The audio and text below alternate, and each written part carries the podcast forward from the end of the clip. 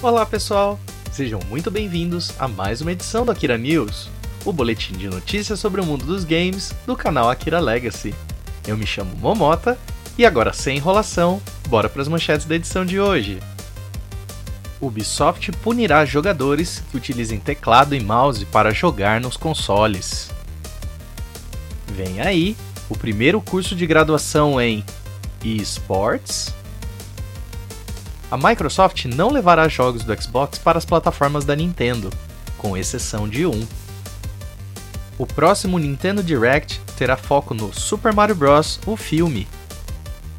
Microsoft mantém Brasil de fora do plano Friends and Family do Game Pass. Começa agora o Akira News.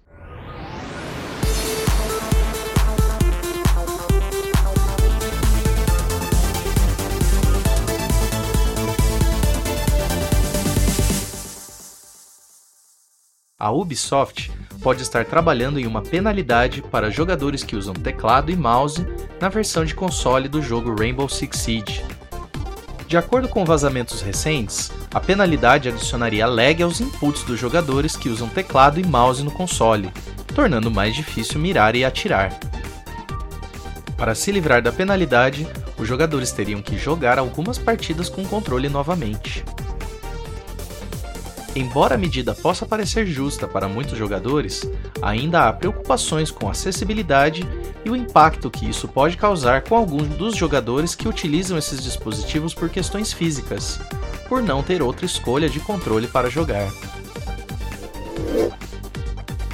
O primeiro curso universitário de eSports será oferecido por uma universidade na Escócia, a Dundee and Angus College. O curso terá duração de dois anos e visa ensinar habilidades transferíveis, incluindo organização de eventos, análise de engajamento de público e comportamento ético. O curso também oferecerá habilidades digitais relacionadas à produção de eventos ao vivo, transmissão, comentários e streaming. O texto de apresentação do curso destaca a crescente popularidade dos esportes em todo o mundo e a importância do novo curso em atender à demanda por profissionais qualificados nessa crescente área. A Microsoft anunciou na última sexta-feira ter fechado um acordo de 10 anos de trazer jogos da série Call of Duty para as plataformas da Nintendo.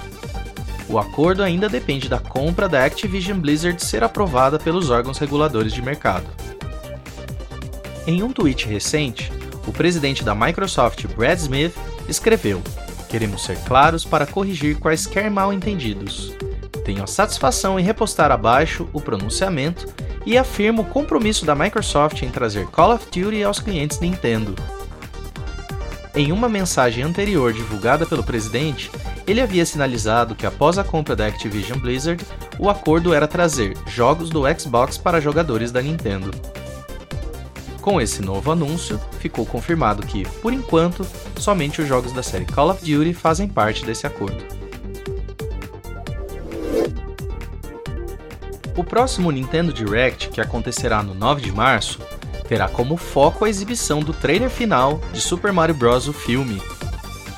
A empresa confirmou que planeja criar uma grande expectativa para o lançamento do filme, que acontece agora no mês de abril e que o evento será completamente focado nesse lançamento. Logo, os jogadores não poderão esperar receber nenhuma nova informação sobre jogos ou DLCs nesse evento. Dá uma força pra gente? Você pode apoiar o nosso podcast enviando um pix de qualquer valor para canalakiralegacy@gmail.com. Não esquece de mandar o seu nome, o seu nick, para eu te agradecer aqui, ok? E agora a última notícia: a Microsoft está expandindo o plano Friends and Family do Xbox Game Pass Ultimate para mais seis países.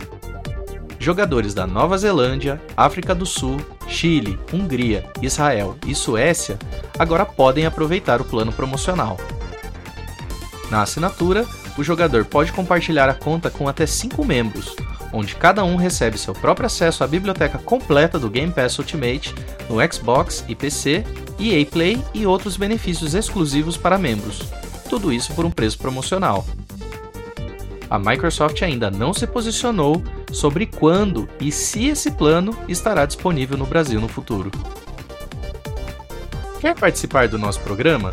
Mande uma mensagem pra gente no link da descrição. No próximo episódio eu faço uma seleção do seu comentário para ler e responder aqui. Você também pode deixar uma mensagem de voz que a gente vai mostrar aqui no próximo episódio também, ok?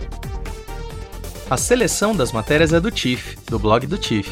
O link do blog dele está na descrição do episódio. Dá uma força lá para ele. O roteiro e a locução são do Momota. Esse podcast é uma produção do canal Akira Legacy. Siga a gente nas redes sociais. No Instagram, TikTok e no YouTube é arroba Akira Legacy.